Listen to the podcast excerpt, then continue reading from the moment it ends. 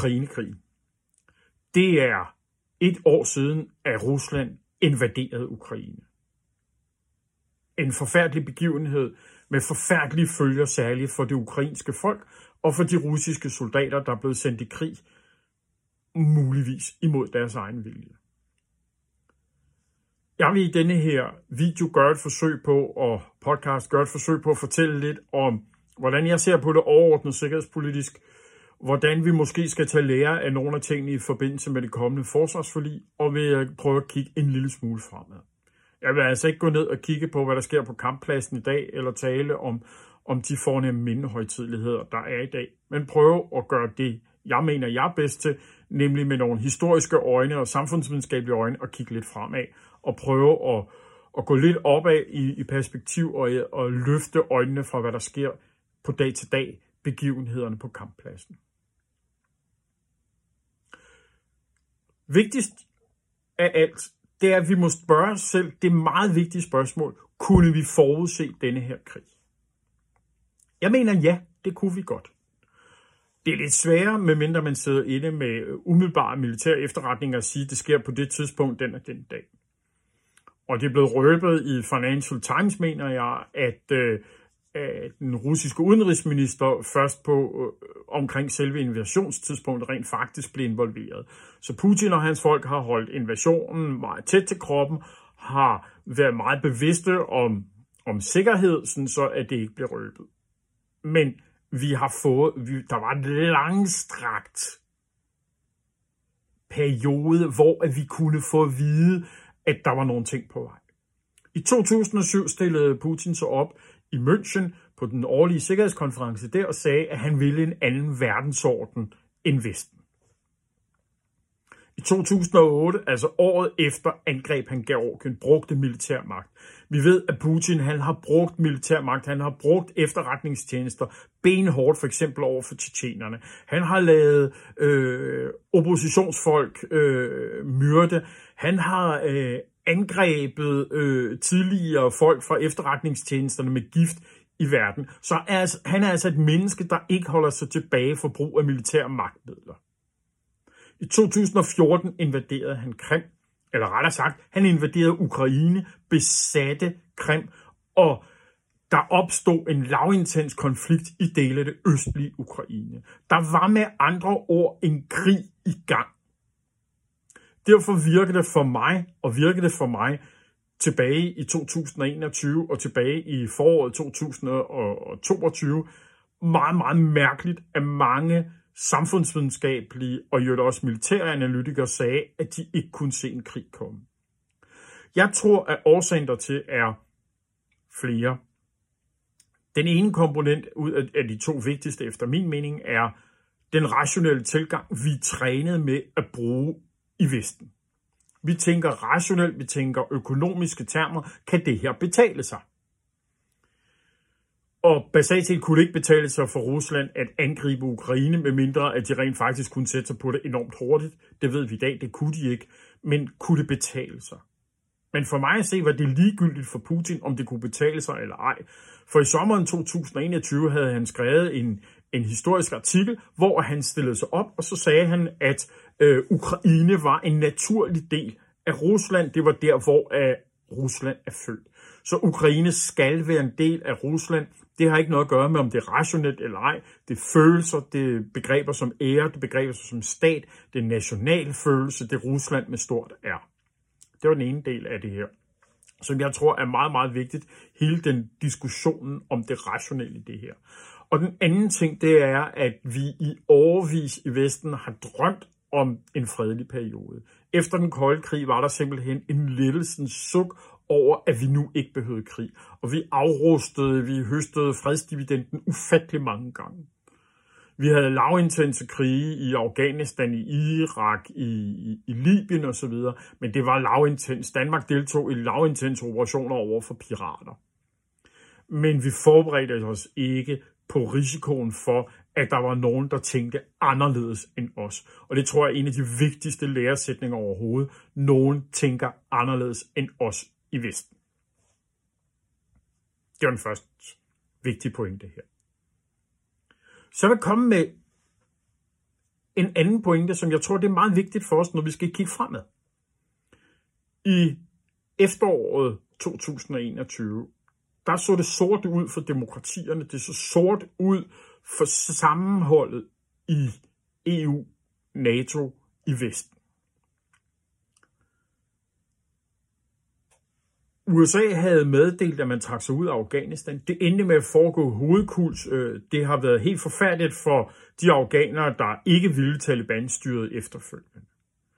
Men det så ud for omverdenen som om, at Vesten var svagt. Vesten bøjede sig for nogle sandalklædte krigere med Kalashnikov-rifler.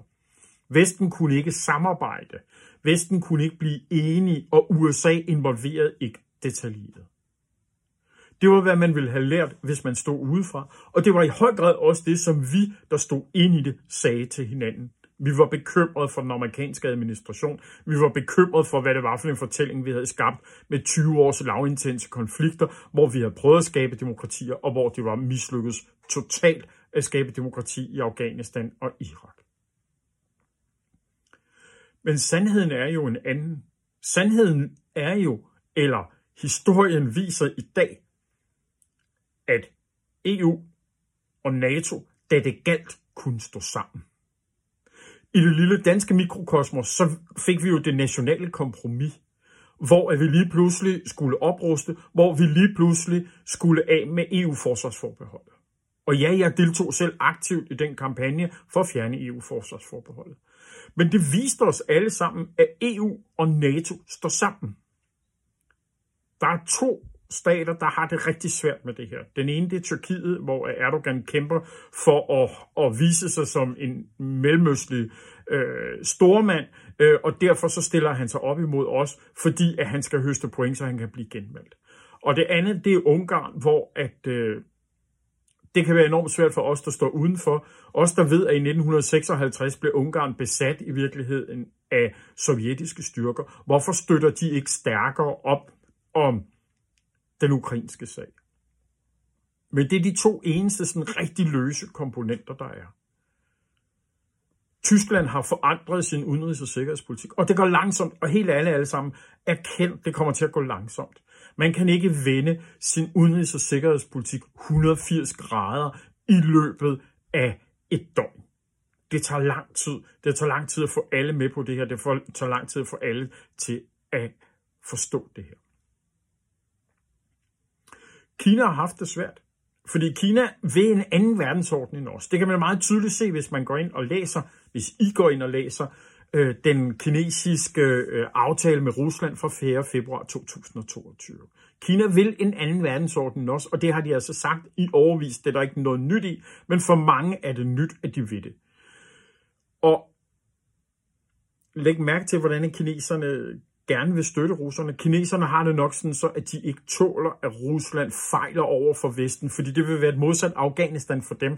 Det vil være, at vi i Vesten faktisk er stærkere, end hvad kineserne regnede med. Det vil være en fortælling, der vil være meget ubehagelig for Kina med det forsøg på at blive til en supermagt inden 2049. De vil have en meget stærk fortælling, de skal stille sig op imod øh, over for resten af verden. Vi er inde i et stormagtsopgør. Og Kina og Rusland har ligesom valgt side. De står sammen mere eller mindre tæt, hvor Rusland måske i virkeligheden er ved at blive til lillebroren, hvor Rusland under den kolde krig var storebroren. Det, der er det interessante, det er, hvor øh, stater som for eksempel Indien placerer sig. Indien er verdens største demokrati, og jeg mener, at vi i Vesten har en decideret klar opgave, der går ud på at hjælpe inderne med at vælge side, vise os lækre, om jeg så må sige, vise, at den vestlige demokratiske side er den side, man skal vælge, og så må man glemme øh, antiimperialisme, antikolonialismen, øh, hele den debat, eller lægge den over i en kasse og sige, det var forfærdeligt, hvad der skete, og nu må vi kigge fremad, fordi ellers så har vi et problem som Indien med både et Pakistan og Kina, som er, er nogen, der udfordrer Indien. Og der tror jeg, at vi i Vesten med handel, med samkvem, med sikkerhedsgarantier, kan hjælpe inderne til at vælge den rigtige side, som efter min mening er vores side. Så er der USA i hele det her stormagtsopgør. Og USA er jo dybt, dybt bekymret over, hvad der sker i Kina. Og vi har vendet os til at tale om, at NATO øh, agerer i øh, Nordatlanten, at NATO agerer nord for Krabstens vennekreds. Men spørgsmålet er, om vi ikke med den krise og krig, vi ser lige nu, det stormagtsopgør, der er, bliver nødt til at erkende, at på den ene side er geografien tilbage. Rusland har angrebet en europæisk stat. Så der er geografien tilbage. Estland, Letland, Litauen, Polen er dybt, dybt bekymret over det, der sker. Men vi bliver også nødt til at erkende, at geografien er væk. Rummet, cyberspace gør, at vi i NATO, i EU, i Europa, USA, Kanada for den sags skyld, kan blive ramt af angreb fra hele verden, så geografien er på den måde væk. USA frygtede mange af os var væk under Trump. Ville USA komme os til hjælp i Europa? Jeg tror ligegyldigt, hvad der sker, om det bliver Trump eller Biden eller en anden amerikansk præsident, så må vi i Europa stille os op ved siden af USA og lave en ny aftale med USA. Hvordan kan vi sikre os hjælp fra USA, og hvordan kan USA blive sikret hjælp fra os? Det tror jeg kommer til at være en del af den nye sikkerhedspolitik, den nye diskussion. Det var nogle af de overordnede ting. Lad os så kigge lidt på det militære, som jo også er min og Atlantsammenslutningens arbejde. Jeg mener, at Ukrainekrigen viser os, at masse er afgørende. Du skal have meget. Vi har i årtier vendt os til at tale om øh, øh, bombeangreb med kirurgisk præcision. Vi har talt om smart defense, som i virkeligheden var en måde at tale om, hvordan vi skar ned på vores forsvar. Vi har haft en forestilling om, at så længe vi var teknologisk overlegne, så behøvede vi ikke have så meget, fordi så kunne vi bare øh, ramme modstanderen klart og præcist. Men sandheden er jo, at hvis modstanderen har 100 kanoner, og modstanderen kun skyder mod fem af vores kanoner, eller 10 af vores kanoner, så på et eller andet tidspunkt, så risikerer vi altså, at vores kanoner bliver, bliver fjernet. Det kan godt være, at vi selv når at, at smadre 50 af fjendens, eller 60 eller 80 af fjendens kanoner, men hvis vores er væk, så er de bare væk. Så derfor masse får en afgørende betydning. Ukrainerne mobiliserede. De fik indkaldt reserverne. De fik sat en her på benene på et sted mellem en halv og en hel million mand. Nok tættest på 750-800.000. Tallene er usikre. Det er mange mænd. Russerne har mobiliseret og har mobiliseret og har mobiliseret. De har efter al sandsynlighed indsat omkring 250.000 mand på nuværende tidspunkt. Det er store operationer, som slet ikke er der, hvor vi var, da Danmark sendte et kompani til Afghanistan, eller sender øh, øh, en, en, en, et kompani til Letland. Vi sender nu brigader afsted. Det er større tal. Det er, vi er gået fra, fra 150-200 mand til lige under 1000 mand. Vi taler om, hvordan at vi skal, skal, skal sørge for, at vores brigade fungerer ordentligt. Det er cirka 4.000 mand. Øh, det næste niveau, det er divisioner, som består af, af, af 3-4 brigader. Det er meget store tal, det vi taler om. Og det kræver altså våben, det kræver udrustning, det kræver personel. Det er nogle helt andre udfordringer, end dem vi havde for bare få år siden. Det kræver i meget høj grad lager. Og lager er jo noget, som en hvilket som helst konsulenthus har bekæmpet hårdt og inderligt de sidste 25 år, når man har talt øh, forsvar i Europa. Vi har ikke længere lager til 30 dages kamp. Vi har ikke lager til et halvt års kamp. Vi har ikke lager til at udruste alle mand. Om det er der, vi skal ende hen, at vi kan udruste alle våbenfører mænd i Danmark, det er jeg ikke sikker på. Men vi skal have meget mere, og vi skal have meget mere, som kan bruges i meget længere tid. En anden lære er, at man skal kunne kæmpe i alle fem militære domæner på én gang. Altså land, vand, luft, rum og cyber. Og man skal kunne gøre det samtidigt. Og for eksempel er luften blevet et anderledes område. Det er ikke kun jægerfly, man skal, eller bombefly, man skal eventuelt kunne skyde ned. Det er anderledes markant. Det er droner, både droner, der kommer imod en, det er droner, som ligger som, som rekognoscerings- og efterretningsdroner. Det er droner, der kan øh, frembringe sprængstoffer, øh, sprængmidler. Øh, det, det er altså noget andet. Øh, det er, hvordan kan vi skyde artillerigranater ned i luften, inden de rammer os? Hvordan kan vi skyde missiler ned? Det er selvfølgelig også den klassiske jord-til-luftkamp imod jægerfly og bombefly. Men det er blevet meget større domæne, det er blevet øh, meget voldsommere at agere der i, og det har vi ikke særlig gode erfaringer med, fordi at vi, vi har jo ikke kæmpet mod nogen, der havde de her midler. Så skal vi i meget høj grad fokusere på det, der hedder combined arms, altså hvordan er en infanterist med gevær i hånd kæmper sammen med en kampvogn, kæmper sammen med artilleri, hvordan at de taler sammen med de dronesystemer, som flyver over kamppladsen. Hele det her det skal man tale sammen med. Det nytter ikke noget at sende 50 kampvogn frem, hvis de ikke har øh, infanteristøtte, og øh, infanteriet øh, selv kommer frem i pansrede køretøjer osv.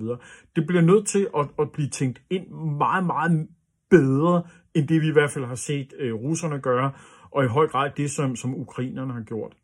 Øh, så fokusere på en militær kapacitet, en kampvogn, det er ikke nok. Vi bliver nødt til at, at, at tænke det som en, et hele. En vigtig ting, vi har kunne se på ukrainsk, amerikansk og britisk side, det er brugen af efterretninger. Amerikanerne og britterne valgte at bruge efterretninger offensivt på den måde, de offentliggjorde, hvad de havde af efterretninger. De slørede, hvor de havde det fra, men de fortalte, at de havde de efterretninger. Og på den måde gjorde de et forsøg på at få russerne til at forstå, vi ved, hvad I vil. Øh, stop med det de har jo helt sikkert også leveret efterretninger ind til ukrainerne, så ukrainerne har kunne kæmpe på den måde, de har. Og det gør, at vi må tænke i, i Danmark, i hele NATO, kan vi dele efterretninger så hurtigt, at de bliver afgørende på kamppladsen inden for få minutter. Det er altså, hvordan trækker vi noget ned oppe fra, fra en satellit, øh, ned til, til dem, der opererer satellitten, sender meddelelsen videre til vores samarbejdspartner, så de kan udføre det, de vil. Det er rigtig interessant, om vi kan gøre det i Danmark. Jeg kan tvivle lidt på det. Endelig så vil jeg sige noget om forsvarsindustri. Denne her krig viser, at vi har brug for lager, vi har brug for rigtig meget, vi har brug for masse. Og det kræver altså, at der er en forsvarsindustri, som kan se, at hvis de ændre deres opbygning, sådan så de kan producere meget mere til længere tid, at så får de rent faktisk penge i hus for det. Fordi sådan er kapitalismen jo. Altså, der er jo ikke nogen, der laver en fabrik for godgørenheds skyld. De vil jo kunne se, at, at de ikke lukker og, og går øh, konkurs efter et halvt eller et helt år. Det tror jeg er meget vigtigt, at vi indstiller os på, og der skal forsvarsindustri arbejde meget tæt sammen med forsvar og med forskning, sådan så at man får fat i det nyeste og det rigtigste. Endeligt så vil jeg sige, når jeg kigger på mit Twitter-feed, og til dels min Facebook, så er der altså i uhyggelig grad brug for folkeoplysning. Der er selvfølgelig russiske trolde, der er på spil, som altså øh, prøver at, at hælde malur de bedre og fortæller os alle sammen, at Rusland og Kina er meget bedre. Men der er altså også danskere, for hvem det er gået helt galt som kalder danskerne for slaver, som mener, at vi ikke har et demokrati i Danmark. Der er brug for en massiv folkeoplysning på det her punkt. Der er brug for massiv oplysning om, hvad det egentlig er. Og her skal vi jo også have en kritisk folkeoplysning, som stiller spørgsmålstegn ved, er det rigtigt, det som, som der bliver sagt? Øh, giver det her mening? Skal klæde danskerne og andre på til at kunne forholde sig til denne krig, denne krise og de kommende kriser? Jeg vil til at sige tak for i dag. Og det vil jeg gøre med, at øh, jeg sender mine dybeste tanker til de ukrainere, for hvem er krig er blevet en hverdag. Jeg vil sende mine tanker til de danske soldater, der er sendt afsted for at passe på os i NATO. Og jeg vil sende jer alle sammen en varm tanke og håbe på, at I ikke bliver alt for deprimeret over de ting, der sker i verden. Husk, at lige nu er, står Vesten sammen om at forsvare demokrati, og det er altså en af de bedste og stærkeste fortællinger, vi overhovedet kan have. Kan I have det godt?